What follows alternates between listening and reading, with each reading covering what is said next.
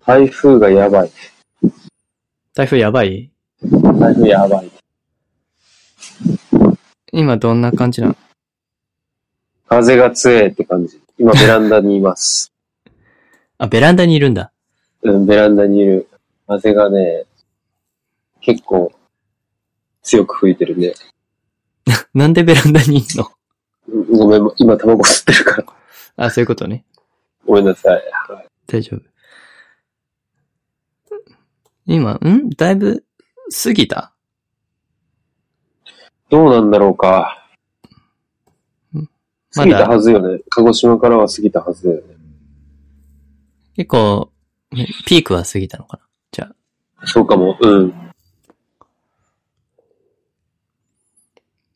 なんかニュース見ると結構強そうだけど、うん。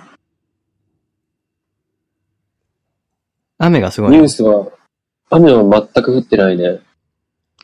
あ、そうん。あ、もうこれ、食べてきてんのかな、もしかして。風だけ。う。あー、うん。なんか友達がインスタ上げてたら、上げてんの見たら、うん。その人、海沿いに住んでるんだけど、磯の方に。うん、うん。波がすごそうだったよ。あ、そうなんだ。うんそうかも。風がね、すごいからね。うん、すごい高潮だったね。うん。まあじゃあ、なんとなく過ぎ、過ぎようとしてんのか。過ぎようとしてるかも。そうかそうか。東京、いつ来るかな行くんだよね。そっちに今から。チャーミー。こっちに来るらしい。行くらしいね。うん。今、向かってるらしい。日本縦断みたいな感じでしょ今回の進路。みたいね。予測ではそうなってるね。チャーミー。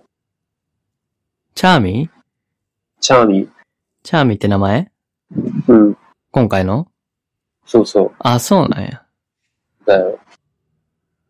全然可愛くないじゃん。ねチャーミー。なんだっけ洗剤だっけえチャーミー V みたいなやつ。商品ない。そんなのあったっけうん。洗ってくれるんかな日本 をどういう、何の、何の比喩なんですかね。チャーミーが日本戦場するって何の比喩なんですか、一体。いや。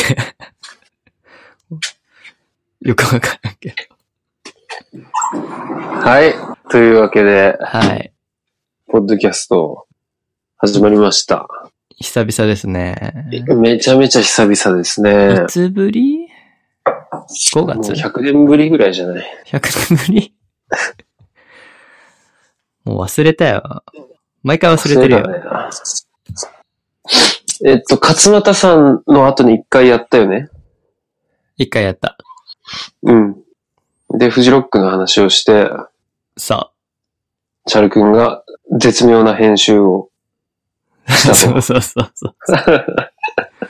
スッと消してたから。スッと消えたね。うん。切り方が難しくてさ。もうフェードアウトしかない。うん。ありがといい話だったと思いますよ。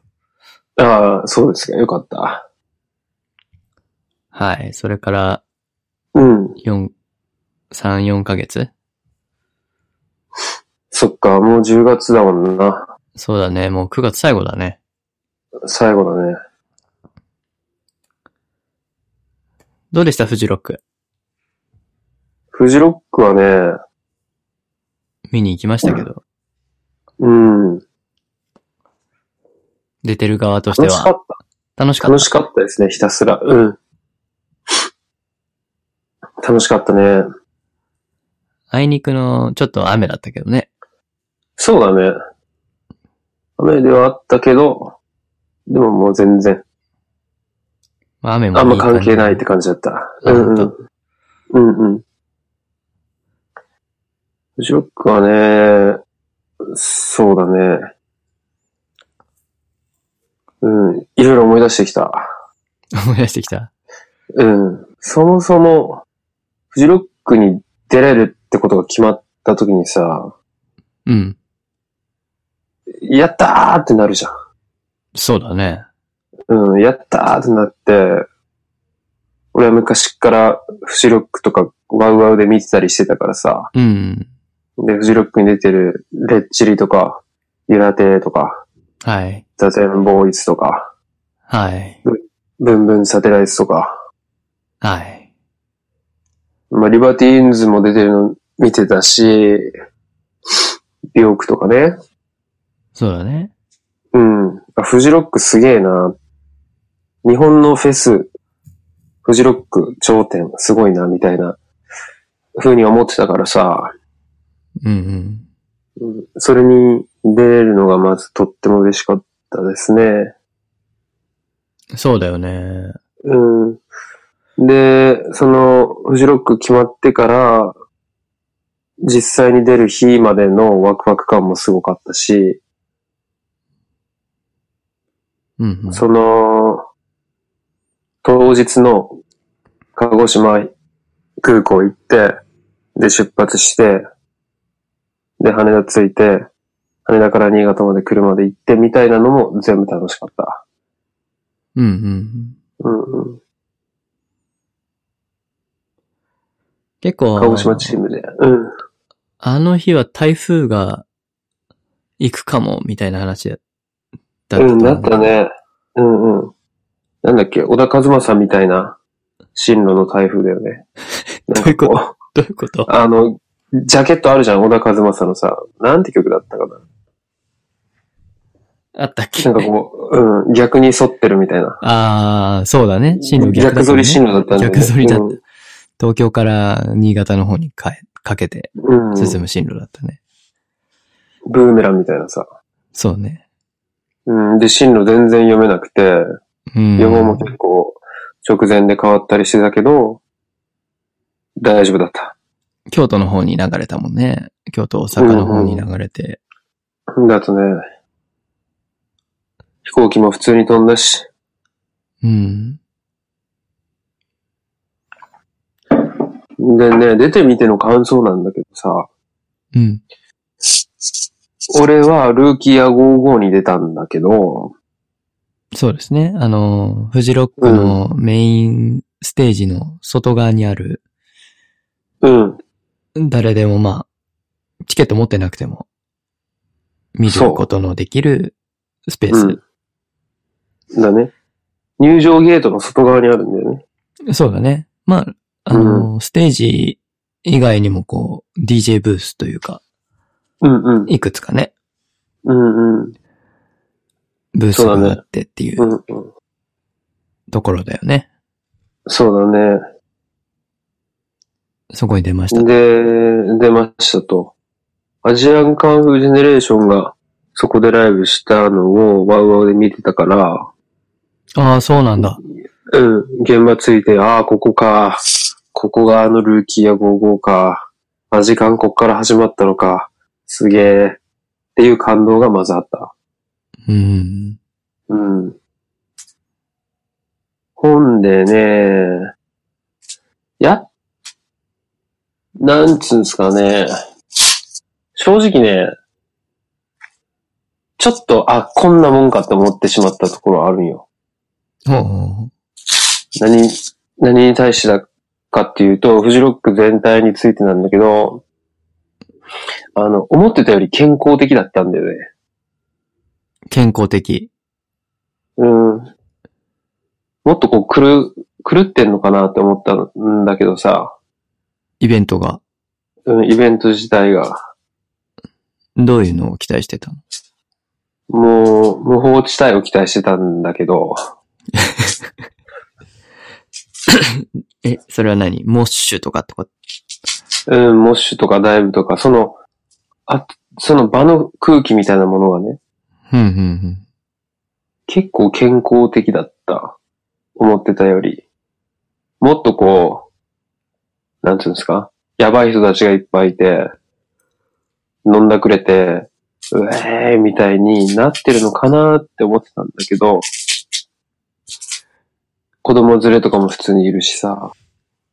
時代もあるのかもね。そうだよね。あ、そうそう、ウッドストックみたいな感じんウッドストックっていうフェス知らないああ、わからない。 ?1960 年代後半だったと思うけど、アメリカのヒッピーたちがやってたフェスみたいなのがあってね、はいはいはい。その雰囲気をちょっと期待してたんですよね。うーん。うん。でも全然、めっちゃ健康的ですごくいいフェスだった。そうね。うん。結構出てる面々も、まあ、健康的なうん。アーティストが今年多かった気がする。そうかもね。うーん。うん。って感じですかね。なるほど、なるほど。どうだったチャル君見てる側からしたら。まあ僕はチケット買ってないんで、うん。メインステージは見てないから、ルーキーの部分しか見てないけど、そうね。うん。まあなんか、これがフジロックか、 と思っ思ったけど、うんうんうん。なんだろう。なんか都会の音楽イベントを田舎に持ってってっていう感じがした。ああ、そっかそっか。うん。まあ多分来てる人も、東京の人も多いだろうし、うん。まあ、ね、携わってるスタッフとかそういう人たちも多分、都会から出てる人たちも多いだろうし、うん、だよね。うん。まあなんか、お、うーん。まあでも時代なのかななんか、別にそう、さっき言ってたように、土地狂った人もいなければ、うん。こうお酒を飲みながら後ろで、ちょっとこう横に揺れながら聞いてるみたいなうんうん。人が多かったから、まあ想像通りだったけど、僕も同じようにもうちょっと、フェスは暴れてるというか、うん。やんちゃな人たちがいるのかなと思ったけども、そうでもなかったな。うん。そうだね。みんな意外とハメ外してない雰囲気だったよね。そうだね。もうまあ、全然ほ、中見てないからあれだけど、うん。ルキア55の前の方にこう DJ ブースがあるじゃん。うん。前の前ぐらいに。そこら辺ぐらいかな。なんかハメ外してそう。そうだね。あそこの雰囲気良かったうね。ん。うん。うん野外クラブみたいなさ。うん。ああそこはちょっとワクワクししたね。うん。う僕は車で来てたから、あれ、参加したかったけど、できなかったな。うん。雨ってのもあったのか な天気もあったのかなあと、最終日ってのもある。そうかもね。日曜の夜、深夜だったからね。そうだね。うんうん。それ確かにが、土曜日とかだったらまた違ったのかもしれない。うん。そうかも。うん。うん、また来年も行きたいですね。フジロック。そうね。うん。今投票をやってまして、ネットで。はいはいはい。今年ルーキーや55に出たミュージシャンの中から、一般投票で1位になったミュージシャンがまた来年も出れると。なるほどで、。その時は、うん、ホワイトステージかレッドマーキー、メインどのっちかで方出。れるよーって。うんうん。というシステムになっていて、絶賛受付中だと思うので、確か。それいつぐらいまでなんだろう投票期来間年で。の結構先だったはず。ああ、そうなんだう。ん。じゃあ結構まあ、一年ぐらいを通して投票そうだね。するんだね。うん。うんうん。うーん。じゃあまあ、あれか。別にフジロックに来た人、聞きに来た人だけじゃないから、まだなんかこう、チャンスはあるよね。そうだね。やっ9たっていう月のはのね、うんうん。なんて何いや、タクたちはさ、一番手だったじゃない。うん。だから結構、まだ見に来てない人たちもいたからさ。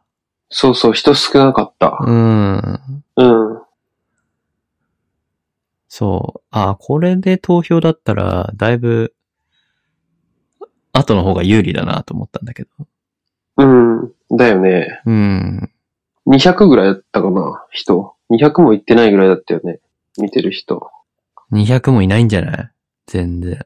うん。だったよねう。ん。だから100ぐらいだったかな。 100ぐらいだったかな。うん YouTube に上がってるんで、その時の映像が、フジロックのね。うんうんうんうん。うん。それをみんなに見てほしいですね、ぜひ。そうですね。はい。リンクでも貼っておきましょありがとうございます。グレアサウンズプロジェクション。グレアサウンズプロジェクションをどうぞよろしく。清き一票をってやつだね。う。そうだね。選挙だもんうね。ん。そうだね。オットライフストアのトップページに貼っとくか。ああ、ありがとう。 YouTube リンク貼れるからね。うんうんうん。ルピク。そうね。うん。例えば、CD 出したね。はい。CD 出しました。あれは、完全。うん。どういう、あれはですね、えーっと、まあ、弾き語り CD なんだけど、俺まだチャルクに送ってないね。送ってない。聞いてない。送ってないよね。じゃあ後で住所、住所送って、あ、住所もらったか。住所も渡したし、今週末、あ、そそっっちか。にだっただ戻っるた。から。そうだった。まあ大、島来るかうら、んその時渡すって話だったタイな。ミングが合えば。はい。そうですね。はい。で、この度、CD 作りまして、4曲入りの、えー、弾き語り CD、弾き語り CD、うん、ですね。ギターを弾きながら歌を歌った曲が4曲入ってます。うん、うん、うん。うん。タイトルは静かな生活っていうんだけど、割と最近作った曲3曲と、昔作った曲1曲、逃げましょうっていう曲を1曲入れてますね。全部自宅の寝室でレコーディングしました。おうん。ーそれは何今回出そうと思った、なんか、きっかけでもあったのうん、きっかけはね、前々から何か作品を外に出していきたいなとは思っていたんだけど、自分のプロジェクトとしての作品をね、うん、思っていたんだけど、前やってたおいみょっていうバンドが、まあ、活動停止というか、ほぼ空中分解みたいな状態になってからずっとね、そういう気持ちはあって、で、作品を出す、いつか出すぞっていう気概、気概だけはあってずっとやっていたんだけど、なんかこう、いよいよ、ちょ、そろそろ出さないと気持ち悪いなっていう感じになってきまして、うん、うん。で、インターフェースも買ったし、ロード NT1 っていういいコンデンサーマイクも買ったし、まあコンパクトな作品だったら、ある程度のクオリティで出せるかなと思って、えー、時間を見つけてコツコツ作って、ある程度のラインを超えれたから自分の中で納得できるものができたから、よし出そうっていう感じで出したっていう経緯ですね。 じゃあまあ、しとりあえず、ここ、直近の中での、うん。一旦こう、満足できるというか、一区切りついた段階での作品なんだね。そうだね。ぶっちゃけ満足は全くしてないし、うわ、これ、ちくしょうってとこももちろんいっぱいあるんだけど、うん。うんで現段も、階でね。こうんうん、これはこれで出して、今回できなかったこととかな、届かなかったとこはまた次出せばいいやっていう感じですね。そうだね、そうだね。うんうん。一番、一番はね、CD 出そうと思った一番のきっかけは多分スティーブ・ジョブズになってて、へえ、今回、うん。なぜなんて本だったかななんか本を、俺、本を読むのが好きだからさ、うんうん。ぽいぽいぽいぽい本読むんだけど、ぽいぽいぽいぽぽい。いぽい読むんですよ、本を。知ってるし。どんな、 いや、捨ててない よ。捨ててない、ごめん。なんか、間違えた。擬態語を間違えてしま った。はいはい。ぽいぽい読んで。ぽいぽい読んで、ある言葉に出会ったんですよ。ほうほう。それは。それはね、英語で言うよ、かっこよく。はい。よろしく。いきますよ。real artist ship, うんふん。 real artist ship. Repeat after me. Real artist ship. artist ship. うん。 We are artist ship. うん。どういう役かというと、はい。真の芸術家は出荷するって書いてあったんだよね。なるほど。なるほどだよね。それ読んで俺もさ、なるほどと思って、だよね、だよね、と思って反省したんですよ。はい。うん。シッ自プメ分ントしは、てんだよね。うん。そうそうそう。自分は自分の頭の中でさ、こういう世界があって、で、こういう曲があって、こういうコード進行で、こういう歌詞が載って、いやー俺結構才能あんじゃねとか思っててもさ、うんそれが世に出てないんだったら、出荷されてないんだったら、もう何もしてないのと同じだっていうことは重々承知してたはずなのに、自分がそうなってるなーって。うん。自分確かにが。そうなってんなってね、ことに気がついて、あこれはもう何でもいいから、外に向かって発信しようという気持ちになったっていうのが一番大きなきっかけかもしれない。いやー、素晴らしいですね。うーん。そうジョブズ様様ですね。そうですよね。うん。まあこの前、前回撮った時も話したけど、こう、グレアもさ、うん。多分全然日の目を見ない時もずっと続けてたわけじゃない。うん。ずっとシップメントしてたじゃん。やそうなんですよね。っぱそれ、続けるって大事ですよね。そうだね。発信し続けるっていうことが、すごく大事だと思いました。発信し続けるというか、ちゃんと、あの、他者がアクセスできるところに実績を残しとくっていうことをしないと、マジで何もやってないことと一緒だよなって思うよね。うーん。うん。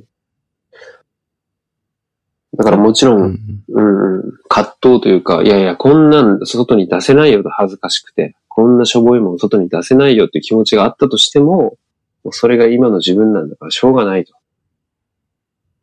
それでどんだけ人に悪く思われようが、ボロクソ言われようが、それは自分に対する評価だと受け入れて、次もっといいものを作ろうっていう風にしていくのがいいかなというか、それしかないかなっていう感じですね、今。いや、そうなんだよね。そうだよね。本当に。多分満足するものって、うん。めったにないじゃん。うめったにないというか、ほぼないよ。ん。ないね。なんか、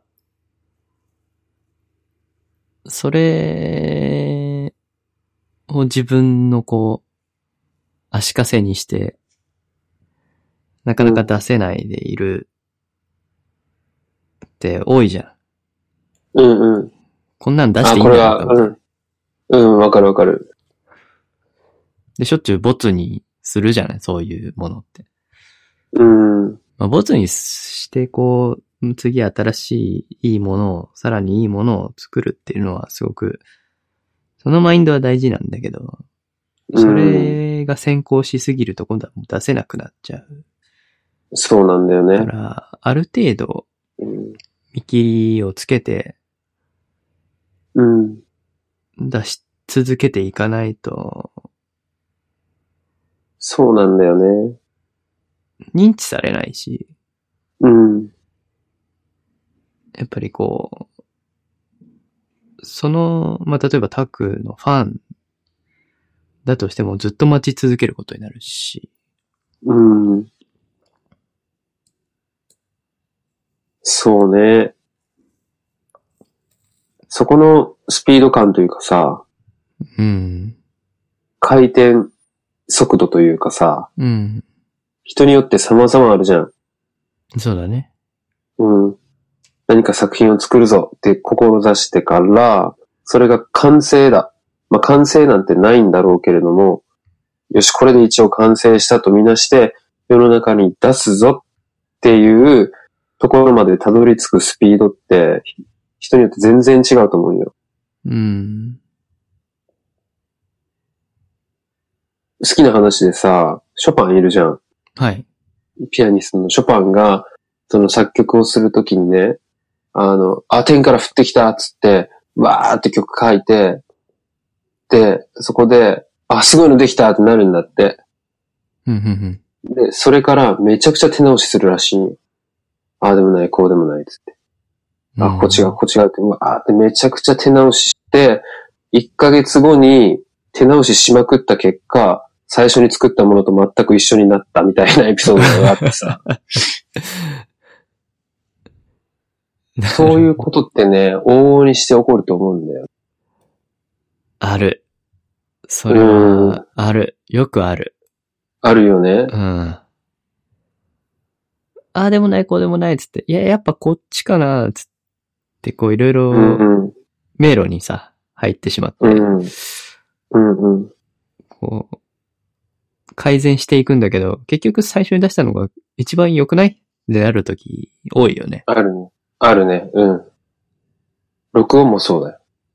そうだファね。ーストテイク取って、うん、いや、ここミスったな、こう気になるな、何箇所か気になるとこあるな、よし、もう一回取ろう。あ、ダメだ、もう一回取ろう。あ、ダメだ、もう一回取ろう。うーん、煮詰まったな、ちょっと聞いてみるか。一番最初のやつ一番よくね。みたいなね。 そうそうそうそうう。んうん。あるからね。写そ真のもジそャッうジはね、うん。ジャッジ難しい、ね。写真もある。写真もあるね。まあ、写真は、うーん、まあデジタルにおいては、うん。まあ、レタッチって言って、まあ、レ、あのあー、ミあ。キシングみたいな感じかなマスタリングみたういなんうん。感じと一緒だけど、まあやっぱ編集ありきなんだよね、デジタルは。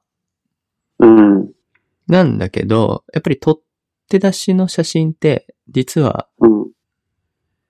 加工しないといけないものなんですよ。うん。うん。あのー、やっぱりこう、ノイズ撮ったりするっしょ、レコーディングして。うん。するね。まあそういうものは最低限絶対必要で、写真もそうなんだよね。いきなり綺麗な写真がバーンって、と、もう、シャッターを切った瞬間に出た、作られた写真が、うん。そのまま世に出てるってことは、まずない。うん。うん。まずないんだけど、うん。それでも、最初にこう、軽くこう、いじったもうのん。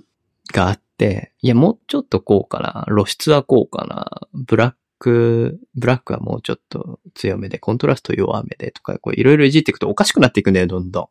絵が。わかるわかるわかるわか る。だよね。で、で、何ステップか戻して、いや、もう最初のこれで いいやってなんねん。うんうんうん。ねえ写真のレタッチどんどんわかんなくなっていくよね。そあれみたいな。う。そう。でさ、しうん。まあ、音、音もそうだけども、絵もさ、うん。例えば、色味とか、ボケ味、明るさってこう、全部が連動してるうん。ものだから、うん。こっちをいじるとこっちがダメになってとか、あー結構多。いんですよ。あ、そうなんだね。その調和が取れてないと、やっぱり、うんうん。なんか、ぐちゃってしちゃうというか、うんうんうん。どういうの見せたいんだっけってなるんだよね。ああ。そうかもね。で、初心に立ち返って、自分はこういうものが撮りたかったんだっていう、うん。うん。最初の撮った時のことを思い出して、それに合わせて戻す。と、最初なるほどの最低限いじった部分に戻るなるほどね。っていうのがあるそう。かそうか。うん。回り道しちゃうよね。しちゃうね。それが、うん、無駄だとは決して思わないけれども、うん。それでこう、出すのが遅れるとか、世に問うのが遅くなっちゃうとか、最悪なのは出さないっていう風になっちゃううんのよりはもう、いやもうこれちょっと、うん、ここ納得いかんけど、出しちゃおうぐらいの方が多分成長スピードは速いんだろうね。そうだね。と最近になって思えるようになってきましたよ。まあ音楽で言えばさ、もうん。う、まあよくプロもやってるけど、うん。うんリレコーディングするじゃん。うん。もうそれでいいんちゃうかなと思うし。そうだね。なんならこう、ライブでこう、ちょっとうん。アレンジしたものをもうずっとやっていくみたいなさ。うん。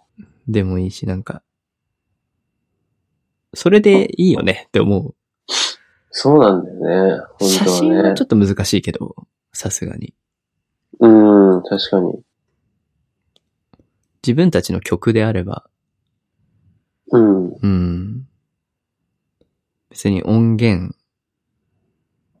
が全てじゃないからね。うん。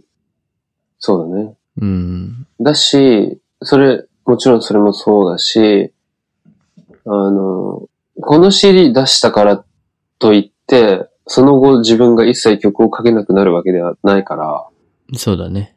うん、また書いて作ればいいんだよね。納得いかい。ないんだったら。ううんん。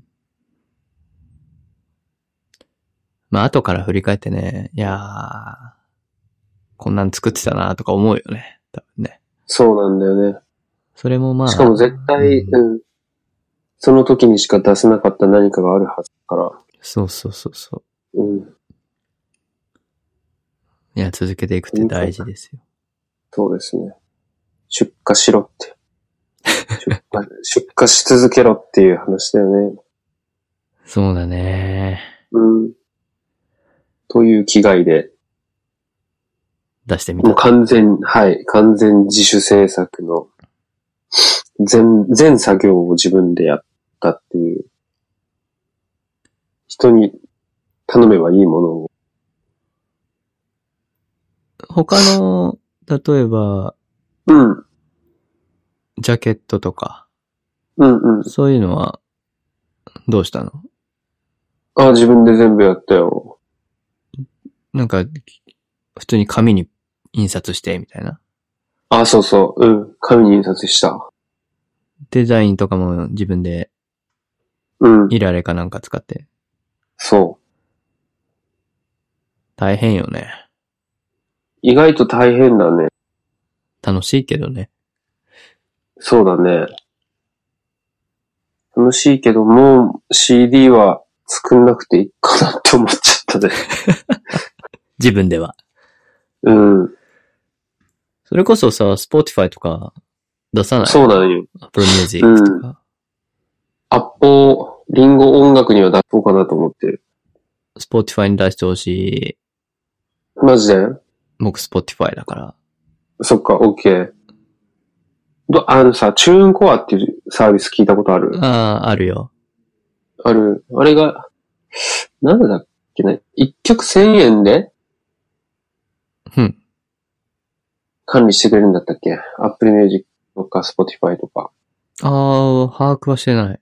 ああ、そう。うん、な、だから年間、年間1曲1000円で管理してくれるはずだったから、ストリーミングはもうちょっと、ストリーミングうん。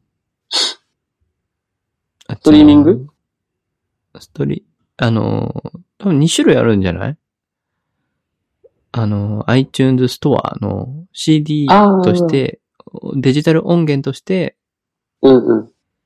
あの、パーチェイスするタイプと、うん。 Apple Music と Spotify みたいなストリーミングタイプ。うんうん。多分2種類あるはストずリ。ーミングだよね。ストリーミングじゃないと意味ないもん。うん、ストリーミングがいいと思うね、今だったら。うん。ちょっと調べてみます。そうね。うん。もうきる CD とで思もう欲しいですが。うん。CD はもうちょっと売れないと、採算合わないんで、うん。もうちょっと、はい、頑張ります。まあ、ストリーミングだったらもうね、全然自分を、のアーティストページみたいな多分作れるんじゃないかな。うん、だよね。うん。それができたらね、中学校の頃好きだった女の子とかがどっかで聞いてくれるかもしれないもんね。かもしれない。うん。かもしれないし、世界中の知らん人が勝手にプレイリスト、自分のプレイリストにぶち込まれ、うぶち込んでくれるかもしれんし。そうだね。よし、やってみよ。ぜひぜひやっていうたといだうきたい。感じで。はい。こちら、あれですよね。オッド、なんだっけ、正式名称。何が何オッドライフショップ。オッドライフショップ。オドライフストアショップオッドライフストア。ストアーズだよね。そうだね。はい。インターネットで購入することができます。ので、よろしくお願いします。タクが梱包して、発送してそます。うだよ。うん、します。受注生産みたいになってるけど。もう一応作ってあるんでしょなん、うん何枚かは作ってありますね。うん。でももう今の在庫がなくなったらもう、打ち止めかな。じゃあ、それまでにうん。ストリーミングにしとこはい。う。そしたらもうつ発送もいらんし、作らんでいいよ。そうなんだよ。大変だからね、一人でやると。そうだよね。うーん。リアルに仕事から帰ってきてさ、うんうん。オーダーリストを確認してさ、あ、入ってるわってなったらそっからこう、作業が始まるわけだかそら。うん。う。地味にね、うん。片手間大でやっ変なてんだるとな大ー変って、うん、思いました。いやー、なんか、ここら辺の、作業もね、もうちょっと、こっち側で巻き取れるような仕組み作りはしたいなと思ってるんだけどね。あ、マジで。うーん。嬉しいなうんなかなかね、やっぱ難しい発想系、うん倉庫系。そうだよね。その辺マジで、これから、なんて言うんだろう。手こ入れしないといけない部分なんだろうね。そう。うん。一応ね、メールアドレス作ったんだよ。ああ、見た見た。あれ ?Gmail じゃなくて Gmail じゃなくて、あ、マジまだ、いや昨日の深夜作ったから、うんうんうん。あの、まだタクに教えてなかったけど、info、うんうん。 info.odrive.tokyo、 info at mark oddlife.tokyo。うん、で作った。うんうん。うんうんうん。ありがとで後う。でシェアしとく。おい、承知しましいやー、メールサービスめんどくさくてさ。た。ああ、そうなんだ。ううん、ん。なんか、紆余曲折あって、最終的に Google のを使うことにした。ん。ちょっとお金メーかルかサるーんだけどビスうん。メールサービスってどういうことですかメールサービスっていうのは、ドメインは持ってるじゃないオットライフ東京。うん。ドメインはただのドメインを所持する権利うをん。年間で買ってるんですね。うんうん。で、メールって、まあ、アット、なんちゃらアットドメインってこう、作るのは簡単なんだけど、そもそもメールを、あの、保存しておく場所が必要じゃんそうだね。保存しておく場所プラス、す誰かがそのアドレスに対して送信したらメールをね、うん。それを受け取る場所、あとこ、うんうん。そのメールアドレスから送る仕組みっうんうんていうのが必要なんだけども、うん。うん。それ。を自分で用意するっていうのは割と手間なのね。うーん。まあサーバー必要だし、受信サーバー、送信サーバーって分かれてるんだけど、うん。まあなんかそういうのも用意しないといけないし、結構めんどくさいんですよ。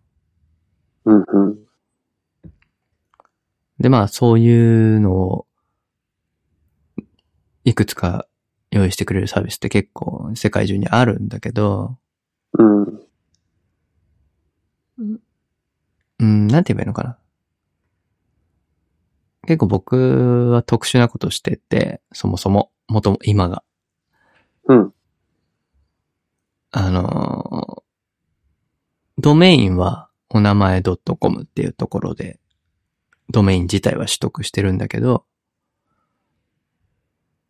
そのドメインが、オトライフスタイルってこう、ホームページあるじゃんうん。そのドメインを叩くと、アクセスすると、そのドメイン、あーオトライフのサイトにつながるっていう設定は、別のサービス使ってるのね。うん。お名前でもやってくれるんだけど、お名前を使わずに別のサービスを使っちゃってる。うん。で、お名前もメールのサービスを別でやってるわけよ。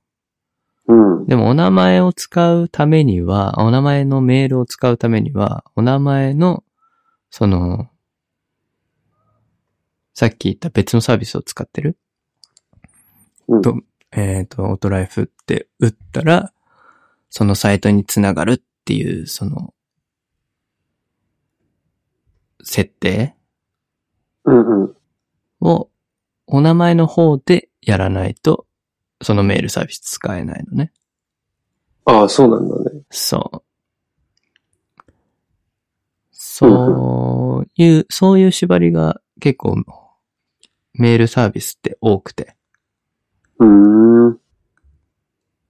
で、そこら辺自由にできるのが、まあ、Google とか他にもいくつかはあるけど、うん。まあ、Google が一番楽だったかうら、ん。 Google でいいやと思って。なるほど。ちょっとめんどくさいことしてますけど。そうなんだ。うん。まあ、一応それで。とにかく、うん。うん。送受信は確認したので、後で伝えとくわ。ありがとうございます。これで、オッドライフは独自ドメインと独自 E メールアドレスをゲットしたわけだね。そうです。何ができますかねうんなメールマガジン、メールマガジンできるね。メールマガジンはできるね。うん。そうだそうだ。オンラインサロンって最近流行ってるんですかオンラインサロン、別に最近流行ってるとかじゃないと思う。前から流行ってるというか。ほうほホリエモンとかもやってるオンラインサロし、う。そうだよね。ハーチュー、ブロ、ブロガーブロガーなのかうな、ん。ハーチューさんとか、うーん。池早とか、池早、初耳。池田隼人っていう。まあ、有名なブロガーがいるんですけど、うーん。その人は、まだみんなこう、東京で消耗してんのみたいなブログ記事を出して、ああ、見たことある。うん。池早自身は高知に、高知のクソどい中に住んでるんだけど、うん。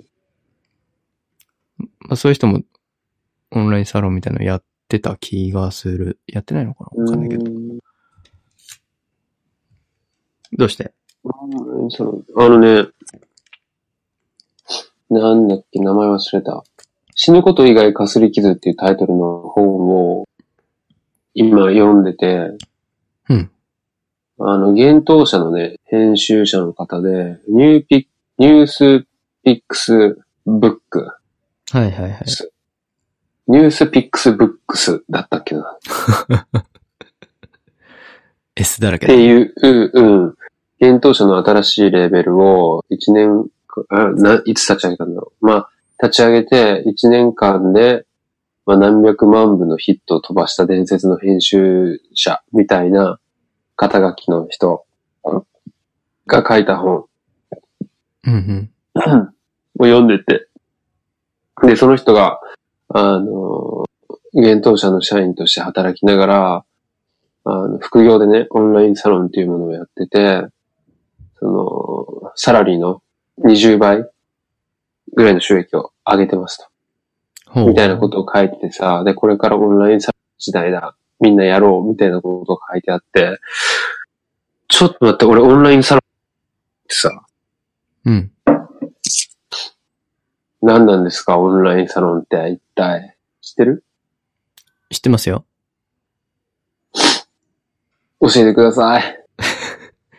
知ってますよって、僕もオンラインサロンを実際に使ったことはないので、うん。まあ、実際に中がどうなってるとかはあまり知らないんだけど、うん。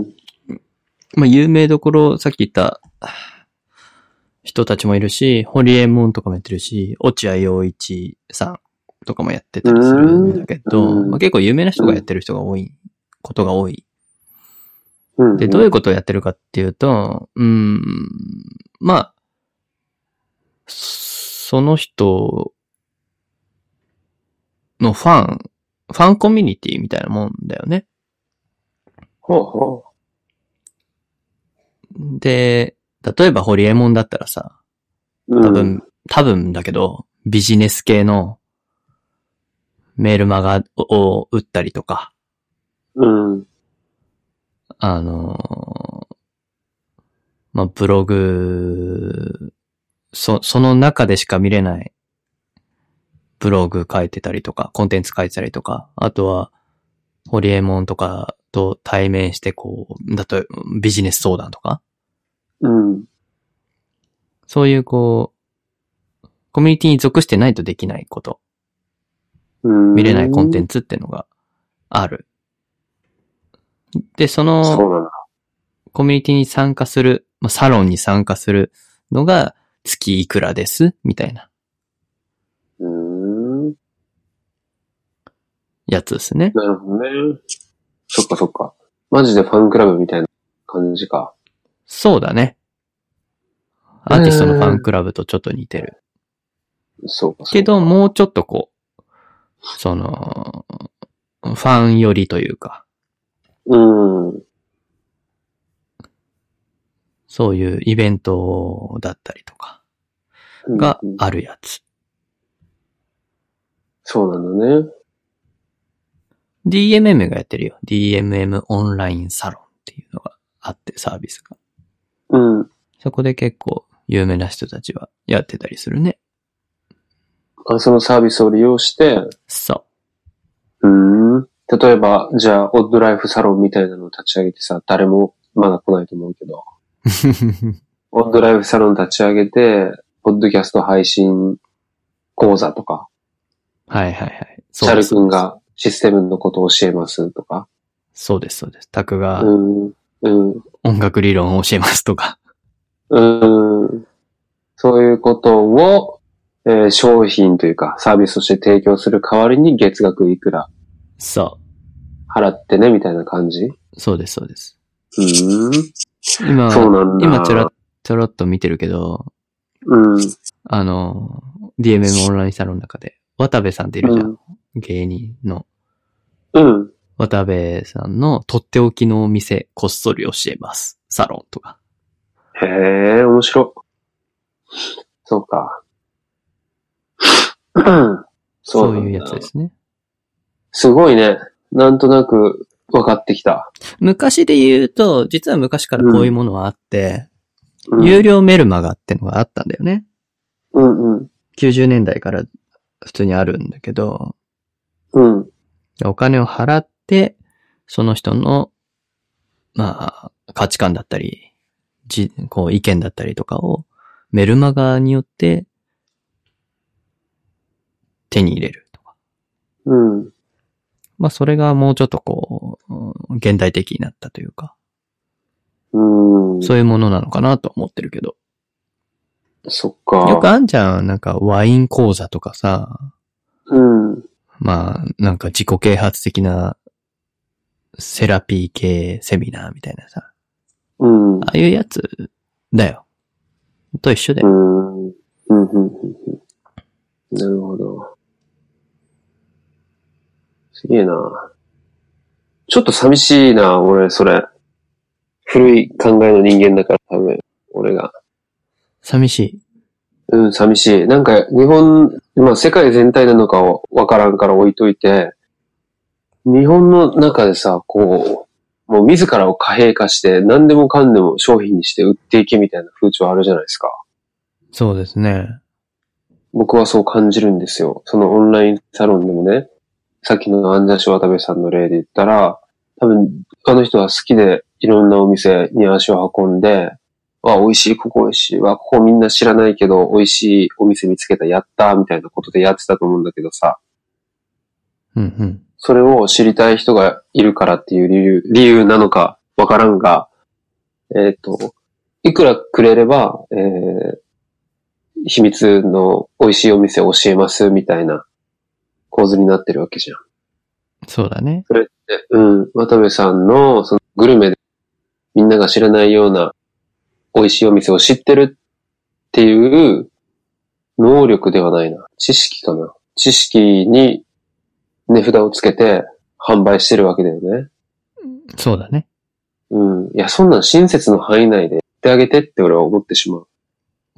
ああ、おな金、るほおど。金を取らないでくれと思ってしまう。貨幣化しないでくれって思ってしまう。今、渡部さんのこう、詳細ページ見たら、オフ会うん。もあるっぽいけどね。うーん。そうか。ファンの人は嬉しいのかなやっぱり。お金を払ってでも渡部さんに会いたい。いやー、あるんじゃないそうかもね。月5000円。うん。そうか。そうね。お金さえ払えば、普通の生活をしていると絶対に渡部さんとお近づきになるような、なれないような人でも、渡部さんと会える。で、なんか、ネットとかテレビでは紹介してないお店を教えてもらえる、みたいな。うん。一緒にご飯食べれる、みたいなのあるんじゃないかな。価値感じるね。うん。まあ、そこら辺は、さすがですよね。うん。なるほど。ホリエモンなんてもっと高いからな。1いく万ら超えてるし、うん。すげえ。なんか、さらに、さらにもう一個プランがあるけど、1ヶ月3万2千とかあるな。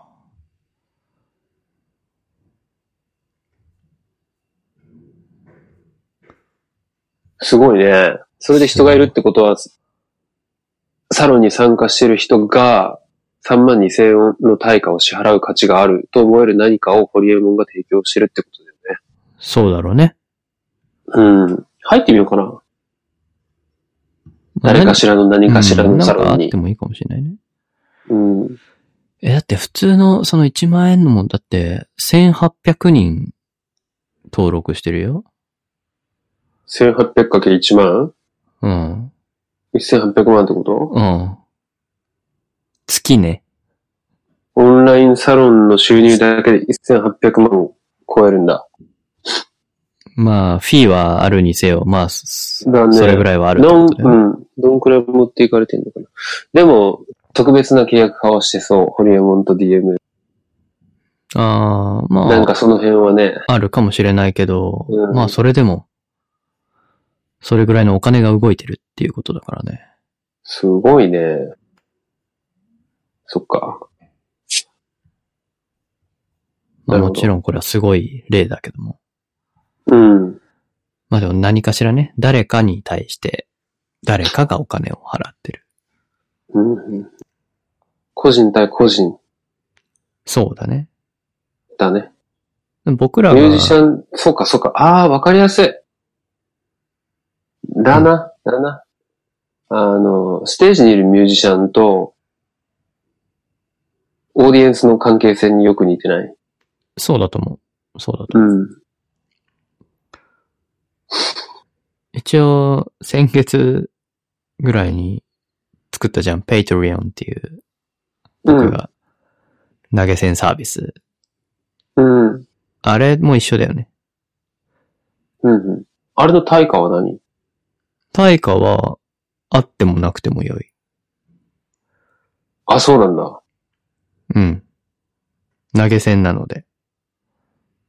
マジか。ただまあ、まあなんもないっていうのはあれなので、それこそ、うん。ちゃんと毎月配信するとかさ、僕ら が。とか、一応、うんえー、ペイトリオンは、その、オンラインサロン的なものもあって、その、うん。対価を支払ってくれた人にしか見せられないコンテンツっていうのも提供できる。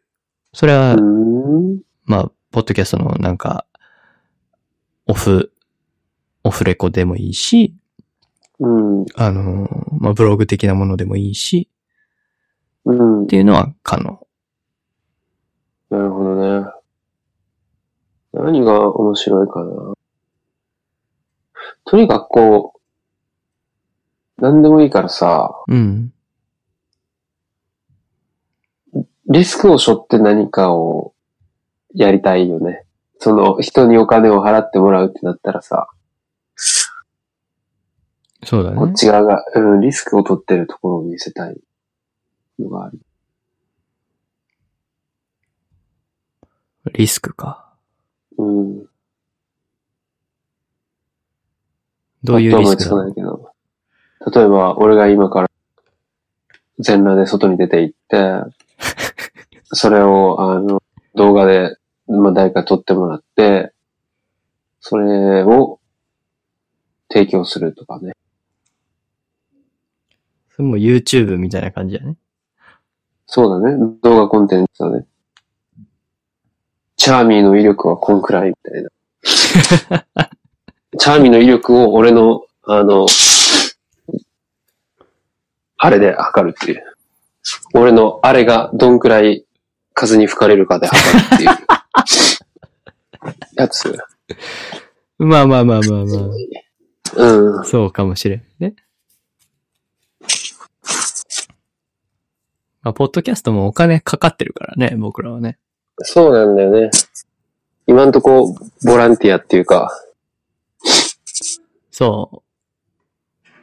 年間で言えば、まあまあかかってる気がするよ。ああ、それ全部チャル君が持ってるもんね。そうだね、今んとこね。2、3万かかってんじゃないマジでちょっとその明細送って今 度。何にいくらかかってるか。サウンドクラウドと、ドメインと、うん。あと、今回メールアドレスかな。そっかそっか。じゃあ、どうサービスを。うん。どどうしていくこれ、うんポッドキャストをどうしていくかって話をポッドキャストでするって いうの。ぶっ飛んでるね。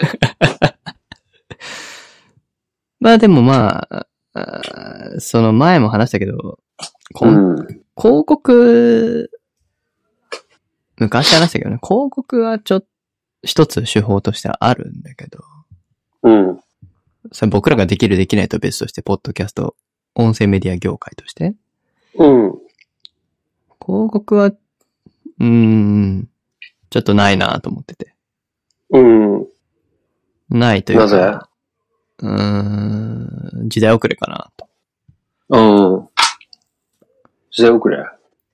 うーん、あの、ボイシーってサービスがあるの覚えてる 覚えてないです。えーっと、こう、音声メディアのプラットフォームなんだけど、うん。まあ、ポッドキャストみたいな感じですよ。ボイシーっていうサービスがあるんだけどね。うん。まあ、そこでは結構有名な、それこそさっき言った、ハーチュー、イケハヤとか、うん。まあまあ、世の中に出てる人、有名な人が結構おしゃべりしてるうんんだけ。ど、まあ、まだサービスをこう、普及させる段階なので、広告は入れてなかった気がするんだけど、いずれプラットフォーム化して、それを YouTube のように広告を入れることによって、サービス側もコンテンツを出すパブリッシャー側も利益を得るとうん。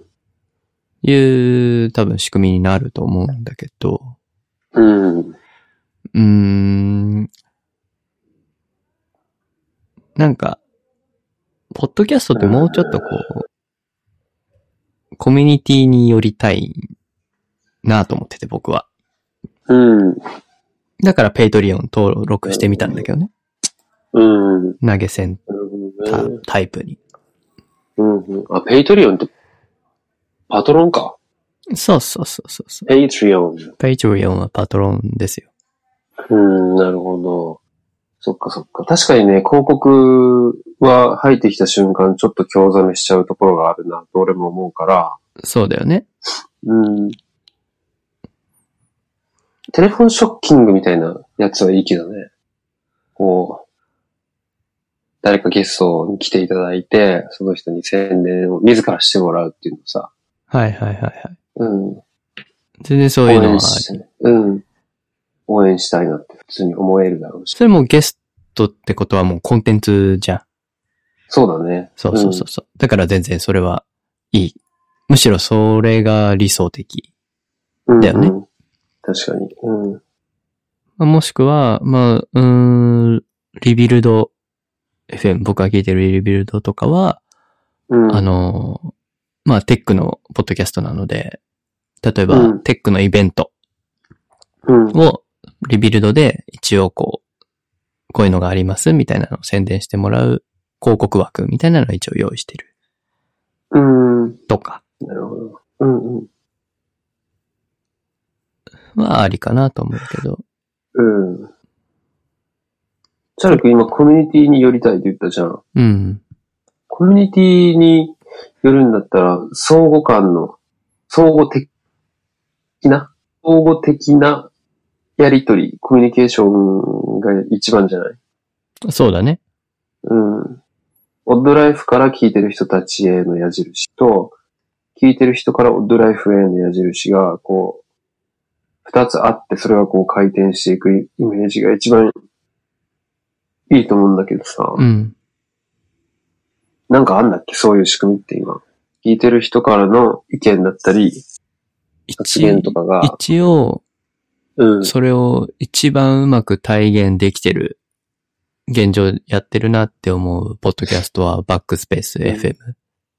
うーん、まあ、ガジェット系の、ポッドキャストなんだけど、うん、おっさん、二人と、うん、えー、ピンタレストのデザイナーの人、三人で一応回してる、うん。ポッドキャストがあるんだけど、結構前からあるのね。うん、で、それは、うん、えー、ユーザーとのやりとりは、マストドンっていう、ツイッターライクなサービス、というか、ツールというか、があるんだけど、それをこう、バイリンガルニュースで言ってたやつだ。ああ、言ってたうん。それを自前で立てていて、そこうにん自分たちも登録してるし、えー、リスナーも登録してるうんうん、と。で、そこでやりとりができるのね。うん。それで、結構コミュニケーションは日々取ってるうーん。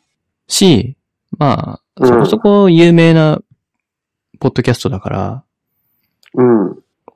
たまに、あーそのね、おっちゃん二人のうち一人はアメリカに住んでるんだけど、うん。カリフォルニアでエンジニアされてる方なんだけどね。その人がた、うんまあ、結構な頻度で日本に出張で来るんだけどさ。うん。まあ、それでたまにオフ会やったりとかうん。はしてたりする。うーん。そっかそっか。チャン君ディスコードでマストドン的なことやろうとしてるもしかして。今はスラックまだ考えてないけど、うん。でもディスコードは一つ手かなと思ってる。うん。実は、その、バックスペースは最近、ここ何ヶ月か、半年ぐらいかな、は、えー、ディスコードでレコーディングしてるんだけど、うん。マストドンとはまた別で、ディスコードにもリスナーが入り込んでるのね。あ、そうなんだ。で、ディスコード内でも、 やりとりはされてるらしいんだけど、そうかそうか。それは一つあり。うん。ありだね。ディスコードのさ、その、アカウントっていうか、部屋の URL みたいなのがあるんでしょある。招待それ URL をみたいなのはある。ああ。それをオープンにすることってできないのかな可能だよ。じゃあそれをオープンにして、ツイッターとか、どっか、なんだろう、オッドライフのページとかで、こっから好きな人ディスコードに入ってきてくださいねってしたらさ、聞いてる人も、俺とチャル君と同じ権限が与えられるわけだよね。ディスコード上では。そうだね。 そしたら、コミュニケーション取れるね。乱入されるね。される、されるね。乱入されるね。まあ、ディスコードは結構ロール設定できるので、細かくあ、そうなんだ。役割をね、権限を設定できるので、まあ、どう、いろいろ、いろんな人が入ってきても、まあ、管理は可能。うんうん。今こう、ジェネラルっていう部屋しかないけど、うん。テキストチャンネルも複数作れるし、ボイスチャンネルも複数作れるし、うん。いかようにでもできる。オーケー。マストドンとなると、ちょっとこう、あの、サーバー立てないといけなかったりとかするから、また、うんまた金かかるんで、そうか、そうか。オーケー。ディスコードだと結構いいかなと思ったりはしてるけど。ディスコードじゃあ、やってみたいね。それすぐできるツイッターにオープンにするとか。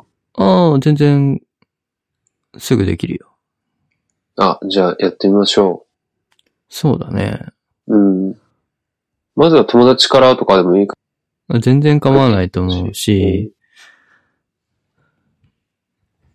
もうここで、この中でうん。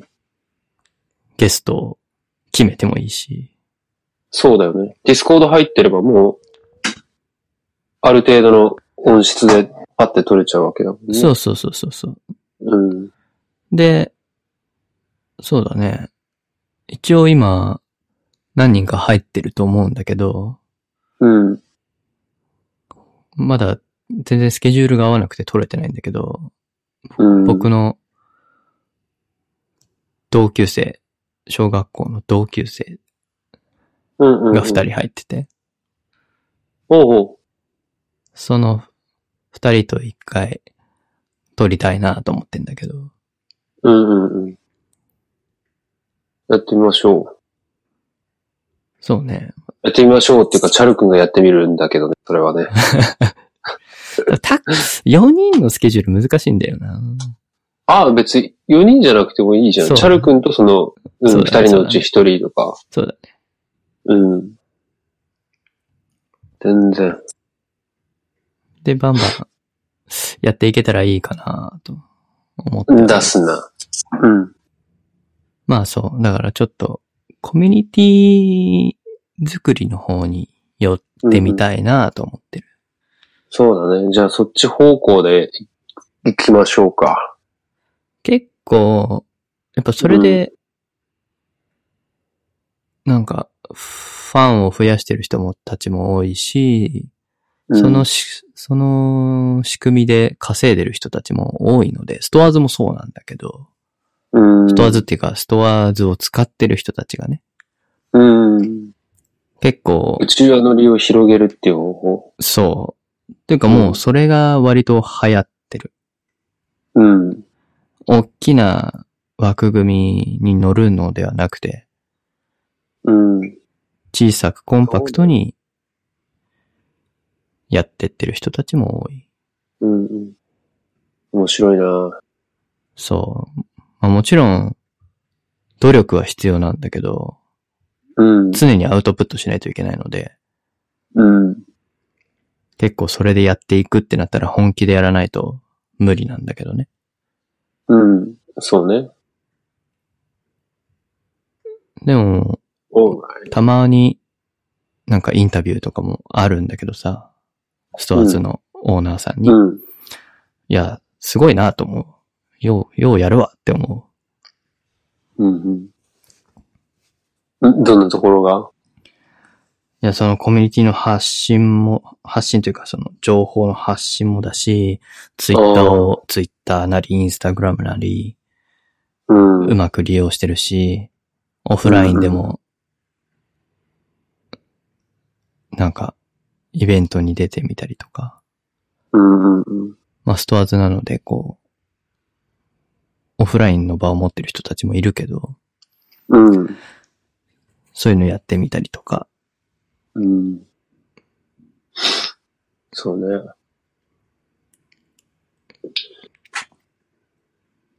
気合、気合だよね、気合。なんか、でも俺思うんだけど、実店舗構えてる人とかはさ、うん、もう、めちゃくちゃリスク取ってるじゃん。土地借りてんのか買ってんのか知らんし、店舗を借りてんのか買ってんのか知らんけど、その時点でもうめっちゃリスク取ってるよね。覚悟が決まってるっていうかさ。リスクだね。うん。そう、そういうのと比べたら、ネットで店舗出すんだったら、やるっしょ、もっとって思ってしまうけど、俺は。それ一本でやるんだったら。うん。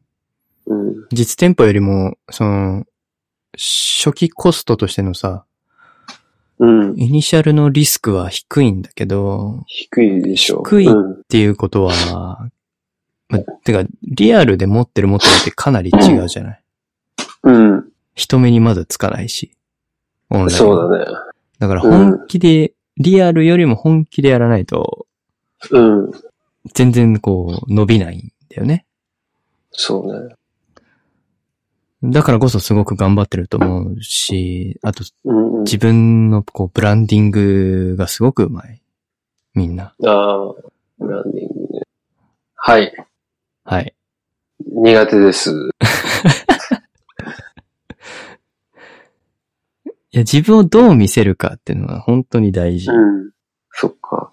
ねえ、そもそもその考え方、人々たちもいるんじゃないのんそのさ、うん自らを貨幣化する、はい自分をブランディングする、自分を他者に対してどう見せていくか、コントロールしていく、みたいなさ、うん。そういう思想、はい、はい。そもそも馴染まない人っていないのかないや、いっぱいいると思この世界うによは。いっぱいいるよねむしろそっちの方が多い。多いよね。うん。え、その人たちはただ淘汰されていくだけいや、そそれとんもなことはない。そんなことはない。た、ただ単にコンシューマーになっていくだけだと思う。ただこう、そういうのが好きとか、やり、そういうのがやりたいっていう人にはこう、コストが下がったのでやりやすくなったっていうだけだと思うね。あれたくさんいなくなってもうた。ディスコードは繋がってるけどな。少々お待ちを。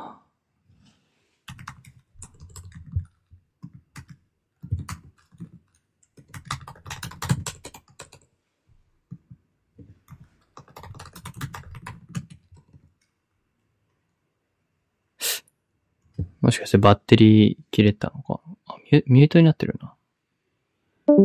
あ、落ちた。 落ちてしまいましたね。あ、帰ってきた。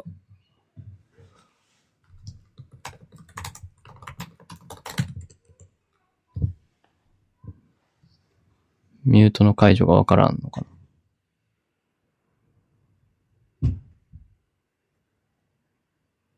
うーん。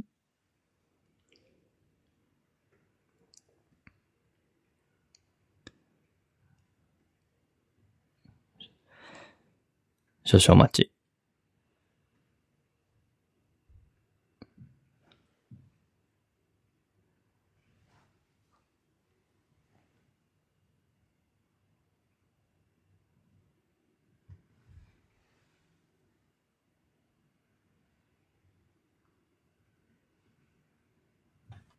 落ちたね。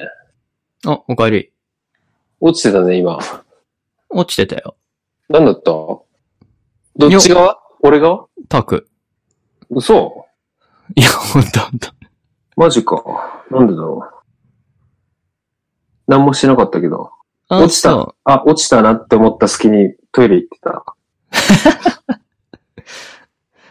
そうか、そうか。俺側だったそうだね。マジか。すいません。今日も、あれですか携帯回線ですか今日もはい、通信制限がガンガンかかった UQ モバイルの回線です。え、UQ モバイル UQ モバイル。 ?Wi-Fi ってことうんうんんキャリアが UQ モバイルってことえ、キャリア UQ モバイルなのうん。えおー。携帯がうん。格安シムってことそうだね。ああ、格安シムにしたの。うん。構前 UQ で、どこに繋がってんの ?au か。 au だね。ああ、そうだよね。au。うん。まあ、何の不便もないなーって感じですけど。なるほど。うん。月3500円。ちょっと高いね。あ、嘘。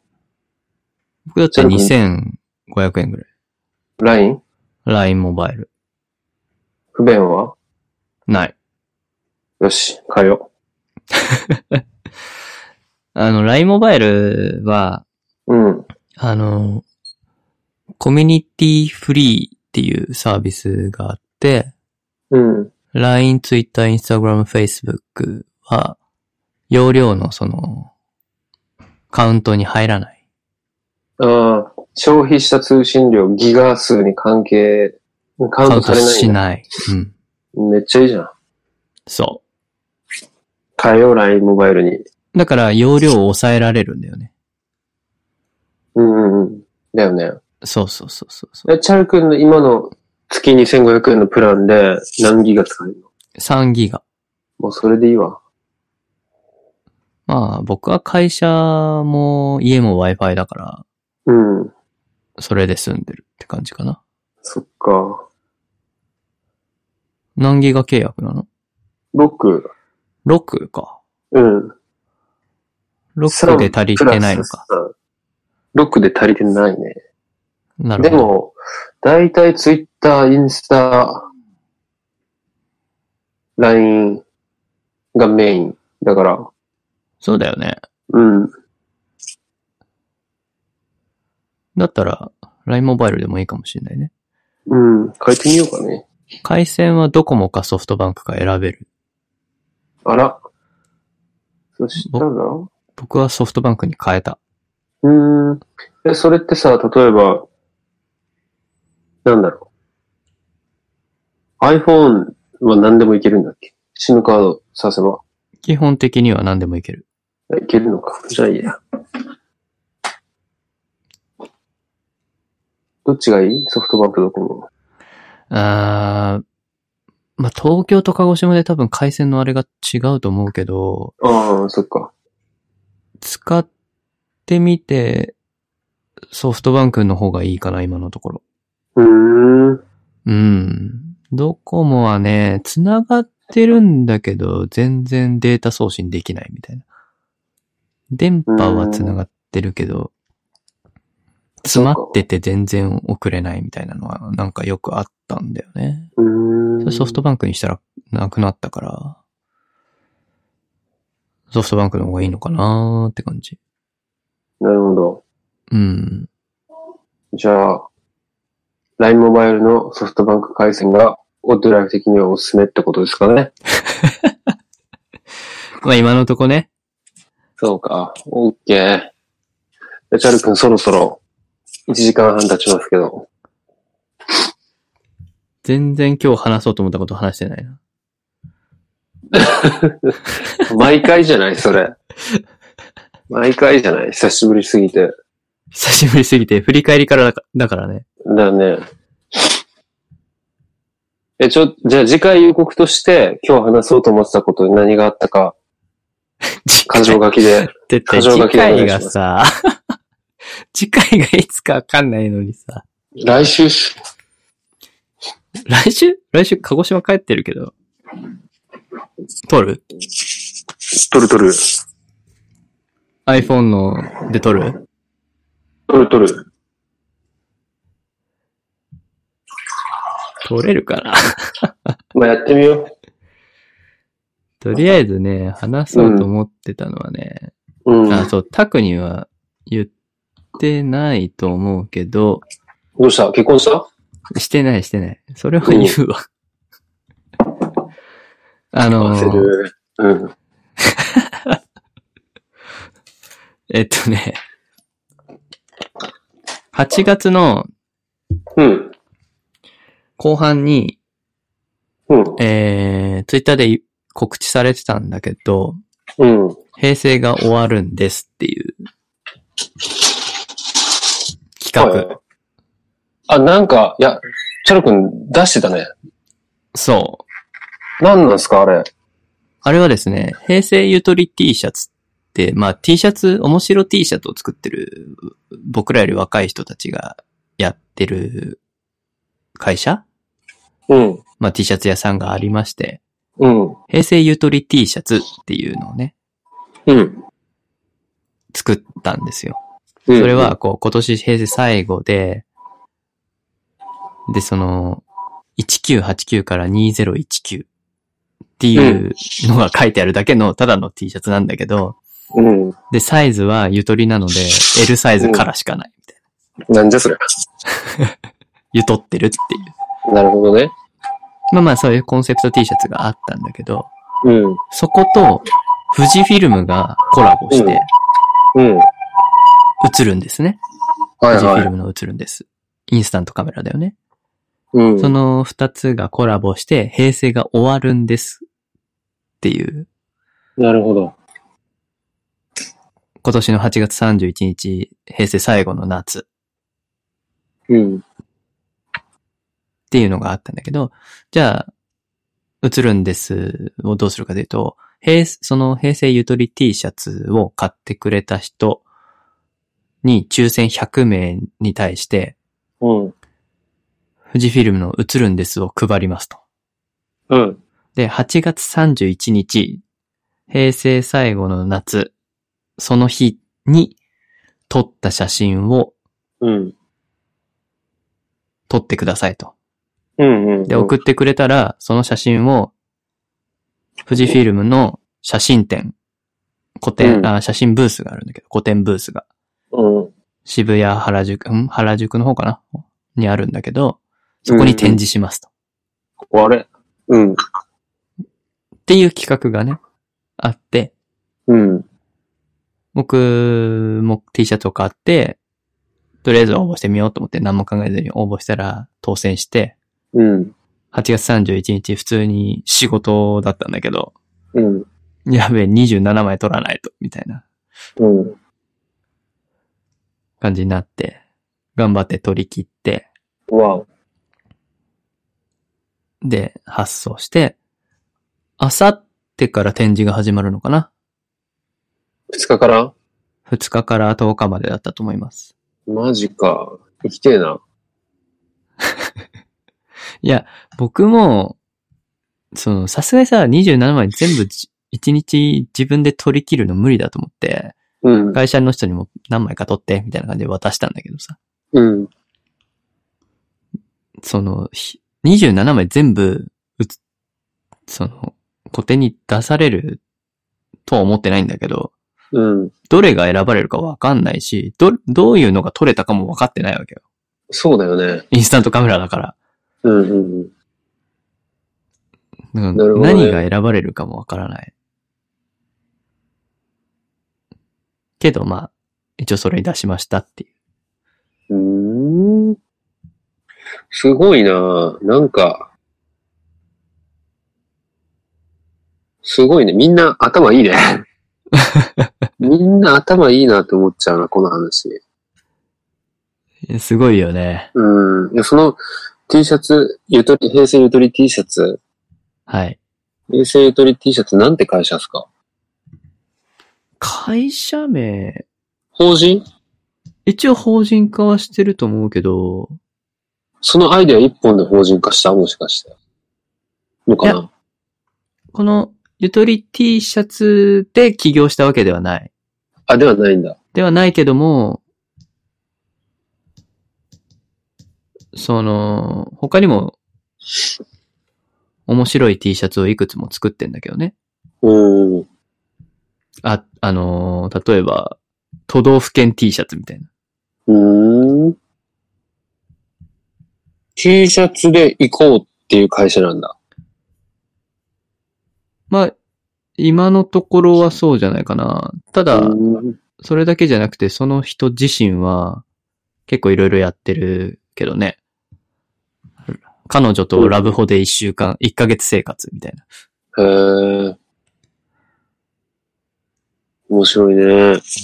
とりあえず面白いと思ったことをやって、うん。なんかメディアに出てたりする人だね。そうか。えなんて人ですかえーっとね、なんて人だったかな稲沼、稲沼さんって人だね。なでまさん。これが、えー、セルフブランディング力がある人の例ってことか。そうだね。うん。残念ながらベース使ってる人なんだけど。 おいおいおい。 エネミーじゃないか。そうそうそう。本当エネミースポッティって感じやわ。そうだね。まあでもなね、るほ本当にどね。ううん。ん。面白いね。いや、その富士通とコラボをひ富士フィ引ルっ張ムっ。てくる、富士フィルムか。富士フィルムとのコラボを引っ張ってくるところもすごいなと思ったし、それとコラボしようと思った富士フィルムの担当者もすごいなと思ったし、すごいよね。うん。だし、それで、あの、映るんですを配って、まあ、T シャツ買った人のに映るんです、配って、で、チャル君がこう頑張って写真撮るじゃん。うん。したらさ、もう、その T シャツ屋さんも、富士フィルムも、俺にとって自分ごと化されるわけでしょ、その瞬間に。そう。うん、チャル君にとってはもちろんそうだけど、チャル君の知り合いとか友達とかさ、はたまた写真に写った被写体の人とかはさ、みんなう自分がそこに関わってるっていう意識になるよね。そってなったら展覧会も見に行きたいなって思うし、そこでもし写真見て、あ、いいなと思ったら写るんです、買うかもしれない。う。いや、本当そうなのよ。うん、し、T シャツも買うかもしれんしね。そう。すごいね。で、そうやって、こう、局所的に、その、あ雨粒みたいにさ、チャル君のとこに雨粒がピッて落ちて波紋がバッて広がって、その周囲何メートルかにいた近しい人たちがバンバンバンって反応する。みたいなことが、日本中で100箇所起こったわけでしょそうだね。うまいよね。いや、うまいよ。巻き込み方がうまいんだよ。うん。すげえな。うまいね。うん。なんか、あれだね。インフルエンサーだね、流行りの。うん。インフルエンサーをどうやって発生させるかみたいな話だよね。そうだね。うん。なんか、この人フリーターだったらしいんだけど、へえ。フリーターからいきなりこう、こういうぶっ飛んだことをなるほど。やって、売れた、みたいな。いや、フリーター時代にめちゃくちゃインプットしてたんでしょうよ、多分。そうだと思う。うん。時間もあっただろうしさ。ただただフリーターしてたわけじゃないと思うね。うん。だって言ったら、中村文則さん知ってる誰だっけえっ、と、教団 X で有名になった人。はいはいはいはいはい。あの人ももともとフリーターだもんね。あ、そうん。う。そうなんだ。めっちゃ夢あるよな。ああ。すごいね。うん。そうなの。そうですか。じゃあその10月2日から10日まで、どこで行われるんだっけえっ、と、場所は、正確には、ちょっと待ってね。うん。富士フィルムワンダーフォトショップっていう。富士フィルムワンダーフォトショップ。原宿ですか、場所はね、原宿と、原宿より表参道側かなうん表参道の入り口に近いところですね。うん。うーん。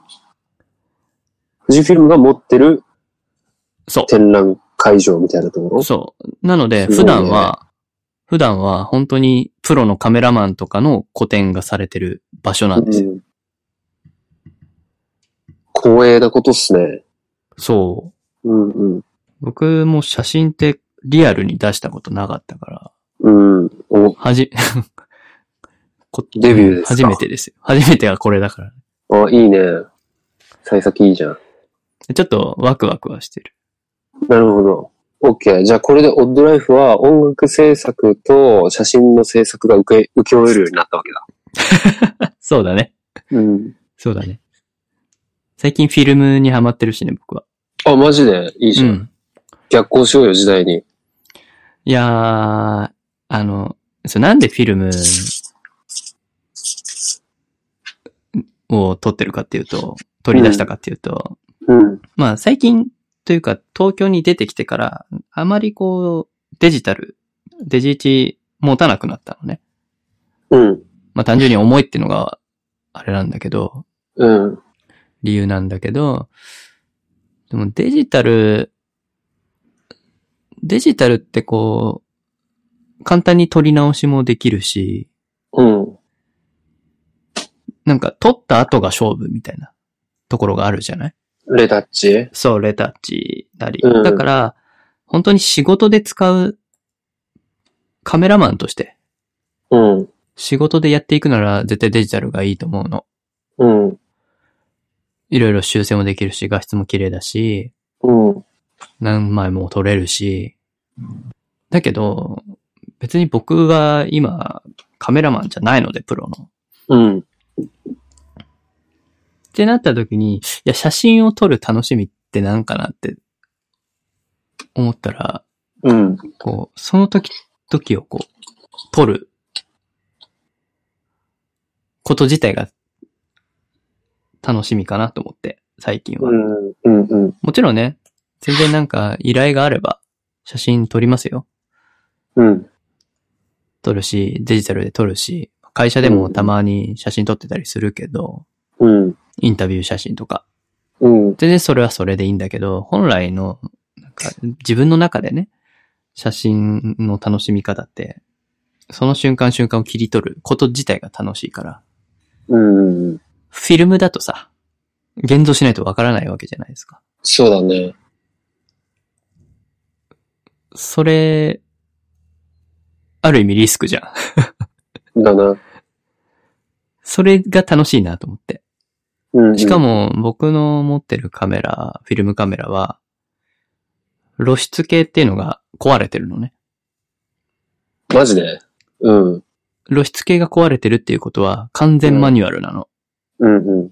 だから絞り値、シャッタースピードっていうのは自分でその時の光の感じで調整しないといけない。いいね。で、ピントもオートフォーカスなんかないから、うん。これ合ってんのかなみたいなさ、うん。うん。感じで撮るわけですよ。ファインダー越しの眼球勝負になってくるわけだ。そう。うん。多分これで合ってるだろうで撮る。うんうんうん。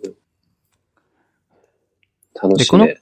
このカメラ自体はお父さんからもらったやつなんだけうど、わあ、めっちゃいい。うん。 49年前に製造されたカメラで、うんうん。もうずっと実家の棚にこう眠ってたカメラなんだよね。うん。で、まあ、僕は別でフィルムの一眼レフは持ってるんだよ。実家に置いてあるんだけど。うん。どっちも持ってこっかなと思ったんだけど、いや、フィルム、こっちでいいやと思って一眼じゃなくて。うんうん。そんな50年も前のカメラがどういう写りをするのかとかも気になるし、うんうんうん。まあこれを使っていった方がいいかなと思って持ってきたんだけど、うんうん。意外と撮れて。そっか。そう。めちゃくちゃいいじゃん。もう、お父さんのカメラって時点でもう言うことないよね。そうだね。うん。もう片目みたいなもんだけどね。 うん。それはいい写真撮れるわ。いやー、楽しいですよ。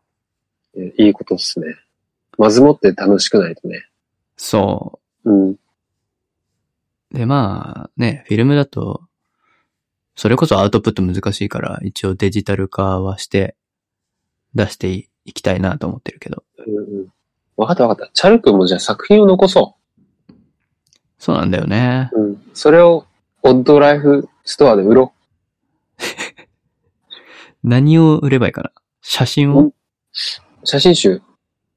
写真集ね。うん。シマウマプリンとかなんかに依頼して、うん。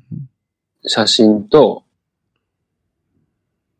言葉言葉いるかなわからん。その辺のジャッジはチャル君がしたらいいと思うけど。そうだね。そうだね。小さな個人的な写真集をさ、そうだね。うん。世に問おうよ。世に問いただしていく。うん。ジョブズなんて言ったっけ We are artist, shape. ?exactly. exactly. Exactly. exactly.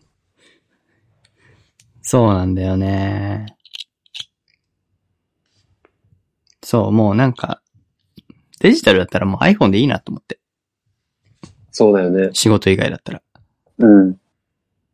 インスタとかで連動できるしさ、パンパンパンパン撮れるし、うんう加工もいくらでもできるし、ん。だな。加工してなんぼの時代になってるじゃん、うん。インスタもそうだけど、フィルター、面白いフィルターみたいなのさ。うん。うん、ちょっと面白くないなと思ってて僕は。わかるよ。あのーフィルムで、プロで僕らより若くて写真家やってる人がいるんですよ。うん。何人もいるんだけど、うん。えっ、と、くるりの、なんだっけな、上海、上海のやつだったっけな。うん。ちょっとどれか忘れてしまったんだが、そのジャケットし写真うん。を撮ってるのは、そのフィルムカメラの写真なんだよね。そうなんだ。そあれ、上海ガニイラストじゃねう。いや、琥珀色の街、上海ガニの朝うんっていう。方。写あ真れ写真なんですよね。あそうなんだ。手が、手をこう、組み合わせてる。手を繋いでるような、わかんないかも。あるん、あるんだけど、んうん。うんその写真撮ってるのは、そのフィルムカメラで撮った写真。うん。うーん。で、その人はインスタにも上げてたりするんだけど、うんうん。ちょっと名前忘れちゃったんだけどね。うん。ああ、フィルムでもこういうこと確かにできるなと思って。デジタルが全てじゃないなと思って。なるほど。そうだよね。俺も多分感覚的にはチャール君と似たようなことを感じてて、うん。今回その CD 出すときにさ、もう絶対アナログ楽器しか使わんのこって思ってたんよ。うんうんそれはなんでかっていうと、あの、今、パソコンで何でもできちゃうじゃん。うん。そうだね。うん。音色も選び放題。リズムもクオンタイズっつって修正し放題。ピッチだってうんピッチ調整機能で修正し放題の時代になってて、でね、その選択肢が多いっていうことが、自由、イコール自由ではないんだなっていうことを常々思っててさ、うん。その、なんつったらいいのかな。まあ、ギターと声っていうだけの世界には、リズムもあれば、ハーモニーもあれば、メロディーもあって、そこに言葉もあるわけで、もう全部ある、あるんよ、全部。うんうんもうその時点でめちゃくちゃ自由で、むしろその中でどんなニュアンスを出すかとか、どんな息遣いで歌うかとか、どういう情景を思い浮かべながら歌うのかとか、右手のタッチはどのくらいの強弱でいくのかみたいなところにフォーカスした方が、より自由だなっていうことを思っていて、うん。うん。うん、やれることに制限があるからこそそこに自由があるはず。で、そっちの方が情報量も多くなるし、結果的に伝わるんじゃないかなっていう、まあ、確信めいた何かがあってさ、うん。多分チャル君が今感じてるのもそういうことなんじゃないかなって思うわ。そうだね、そうだね。うん。絞り値があってさ、うん。その、ピンと合わせるあの、くるくるがあってさ、うんうん。もう右手と左手と眼球でどんだけ自分が理想とするものに近づけるかの世界でしょ。うんうん。そっちの方が自由な気がするんだよね。その、シンプルだよね。うん。シンプルだからこそ自由度は多い、うん、うん。高。い気がする。うんうん。親父の格言でさ、うん。まあドラマーなんだけど、うんうん。プロではないけれども、根っからのドラマーなんだけどさ、うん。一番難しいのは、難しいフレーズを叩くことではなく、簡単なフレーズをいかに難しく叩くかなんだ。って言ったことがあって、おー、深いな深いでしょーいやー、僕もドラマだからわかるう。なわかるでしょう。ードンタン、ドッドッタン、ドンタン、ドッドッタンの8ビートに、果たしてどれだけの要素があって、その中のどんだけの要素をコントロールできるかみたいな世界だよね。うん。そうだね。うん。ビート、ビートしかないからね。うん。音階、まあ一応あるけどないようなもんだしね。うんうん。そっちに行きたいですよね。うーん。本質に生きていきたいですね。そうですね。装飾に目を奪われずに。うん。うん。いや、その、さっき話してたこう CD で売るかとか、Spotify で出すかとか、そこっうん。て、うんそこはもう、いいんだよって思ってるの。その、うんうん。どうアウトプットするかでしかないから、そういうのは全然時代の流れに乗った方がいいと思ってるけど、うんうん。コンテンツを作る部分においては、うん。やっぱり、自分が信じるものを、まあアナログでもいいし、うん。まあ EDM っぽくデジタルでガンガンやってもいいと思うけど、そこはちゃんと取捨選択してやった方がいいよね。そうだね。写真もそう、別にフィルムで撮ったからってアウトプットはアナログじゃなくてもいいし、うん。フィルムで撮ってインスタで出してもいいし、うんうん。写真集で出してもいいし、古典でやってもいいんだけど、うんうん。うんうん。表現方法は、表現する場はどこでもいいけうど、ん表現するもの自体、コンテンツそのものはちゃんと選んでやりたいなと思うね。そうだね。あくまで乗り物でしかないからな。そ乗ってるものが大事だもんね。う。そうん。う。いい話だね。いい話です ね。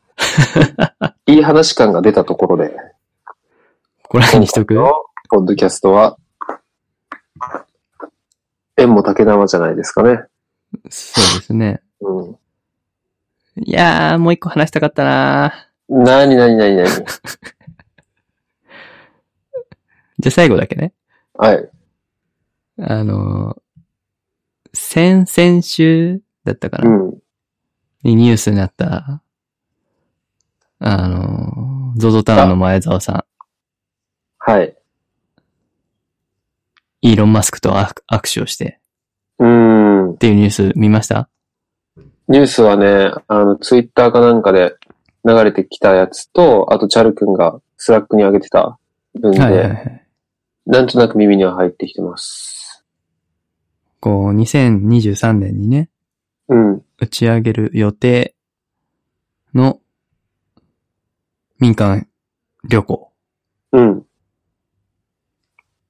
の最初の旅行者うん。として前澤さんが乗りますと。うん。ほー、みたいな。ほうだよね。ビビった、あれは。やるなーと思って。ね、ほんとよ。リスクしかないじゃん、これこそ。そうだね。しかも、前澤さんだけじゃなくて、うん。その、クリエイター、アーティスト、うん。画家だったり、音楽家だったり、うん。世界的なアーティストも招待して載せるとうん。ういう予定らしいです。ーん。こう参加者には楽しいつねうん。月の旅行の経験で得たインスピレーションをもとに作品を創作してもらいたいとうん。いうすこごいとよで。ね。その動機も美しいよね。いやー、すごいね。うん。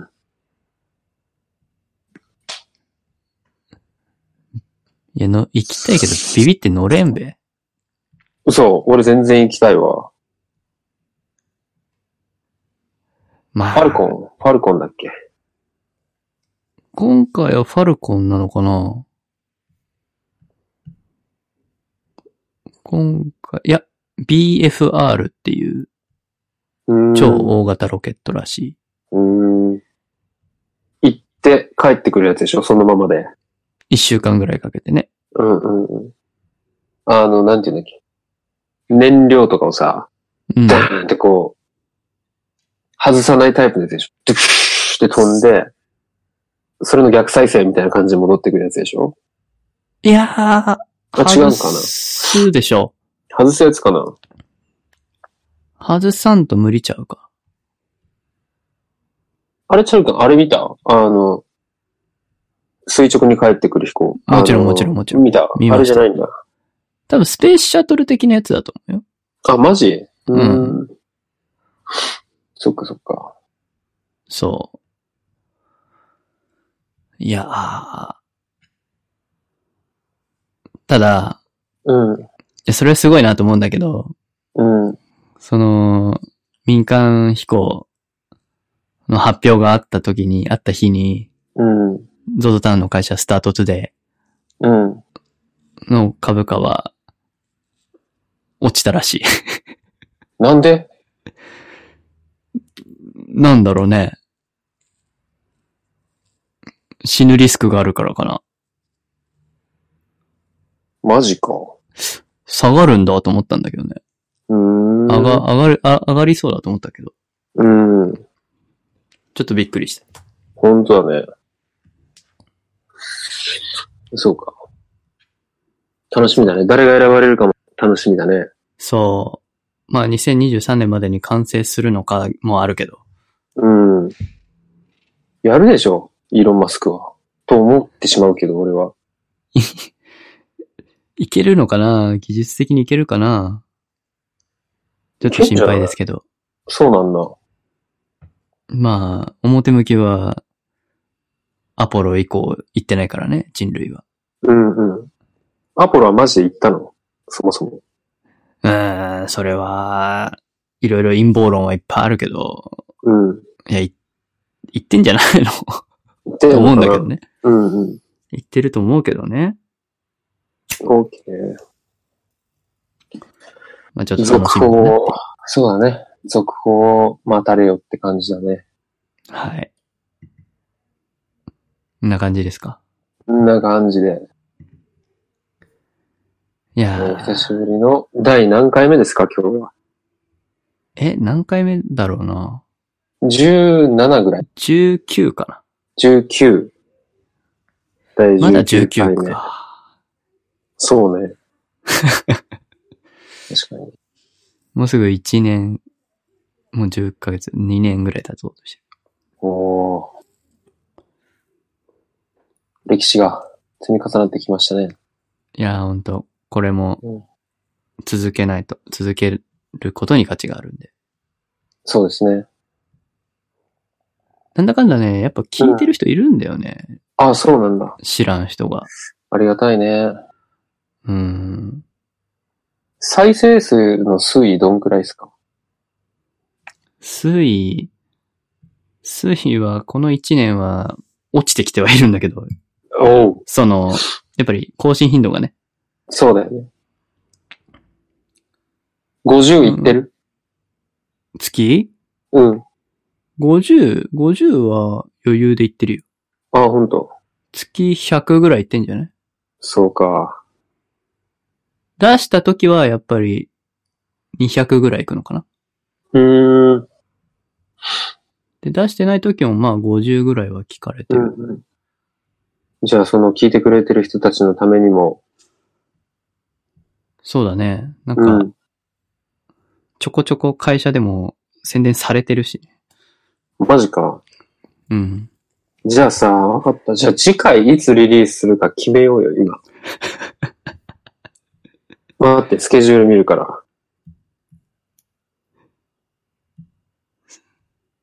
そうだね。うん。日々、いやいや、全然。今日9月30でしょうん。あ、そうだそうだそうだ。えー、っとね、10月にライブの予定がちょこちょこ入ってる、入ってまして、はこれい。言っていい今。どうぞ。えー、っと、10月13日、 13フジ日。ロック、うん、フジロックに出演したグレアサウンズプロジェクションっていうバンドが、大阪でライブをします。おう大阪で。はい。大素晴ら阪しいね、これはね、えーザ・バンド・アパートが主催のへえ。 20周年、毎年やってるイベントらしいんだけど、バーンパのイベントに。バーンパの、はい、20周年、今年20周年迎えて、記念すべき年に、服部緑地っていう場所でね、毎年開催されてる、まあ、20周年記念会に、オープニングアクトで出演させていただくことが決まっています。おお。素イ晴らしエーイ。い。イエーイ。パチパチパチパチ。パチパチ。伊丹空港から近い場所らしいです、どうやら。兵庫側ってことか。なのかなうん。でね、今年の出演者が、えーっとね、出てこないですね。今年の出演者がね、めちゃくちゃ豪華だったんですよ。結構出るんですかアーテえィスト。ーっと、6組だったかな、全部で。ああ、結構出ますね。はい。申し上げます。はい。ザ・バンド・アパート、アシッドマン、フロおお。ンティア、フロンティア・バックヤード、おお。キートーク、キートーク。そして海外からモック・オレンジ、おお。で、我々グレアさんプロジェクションの6組ですね。そこに食い込む。食い込みました。すごいね。すごいよね。それめっちゃすごいね。すごいっしょ。だから、俺、アシッドマン高校生の時さ、聞き狂ってたから、コピーしてたよね。しまくってたよ。嬉しいやね、ーまた一マジつ。か。うん。高校生の頃の自分に聞かしてやりたいよ。お前10年後、アシトマンと対バンするから。アシッドマンと、服部緑地野外音楽堂で、バンアッパの20周年記念イベントで対バンするからって、言どっうてやいりうたこい。とってなるよね。ねえ。そんなわけで、ちょっと夢の続きみたいですけど、まだはい。決まっております。いやー、素晴らしい。なんか、うん。フジロックよりすげえと思っちゃ ったね。いや、ほんと、嬉しいね。だから、ちょっと10月初旬は、忙し厳そうだしね。くて、うん。で、あとね、27日に、これは鹿児島なんだけど、鹿児島をもともと拠点に活動してたアクタっていうバンドがいまして。知ってます。あ、知ってるはい。それがね、6年ぶりに音源をしたんだよね。確か。6年、8年、どっちだったかな。リリースしまして、それのリリースツアーみたいな形で鹿児島でイベントを打つんですけれども、はいそ。れに、えー出演することが決まってます。クレアサウンドプロジェクション。素晴らしい。うん。ありがとう。だから、28とかかな次収録するとしたら。10月の21もしくは28。二十、二十一がいいかな21にしようか。うん。 OK。もう入れるね。 OK。登録しとくね。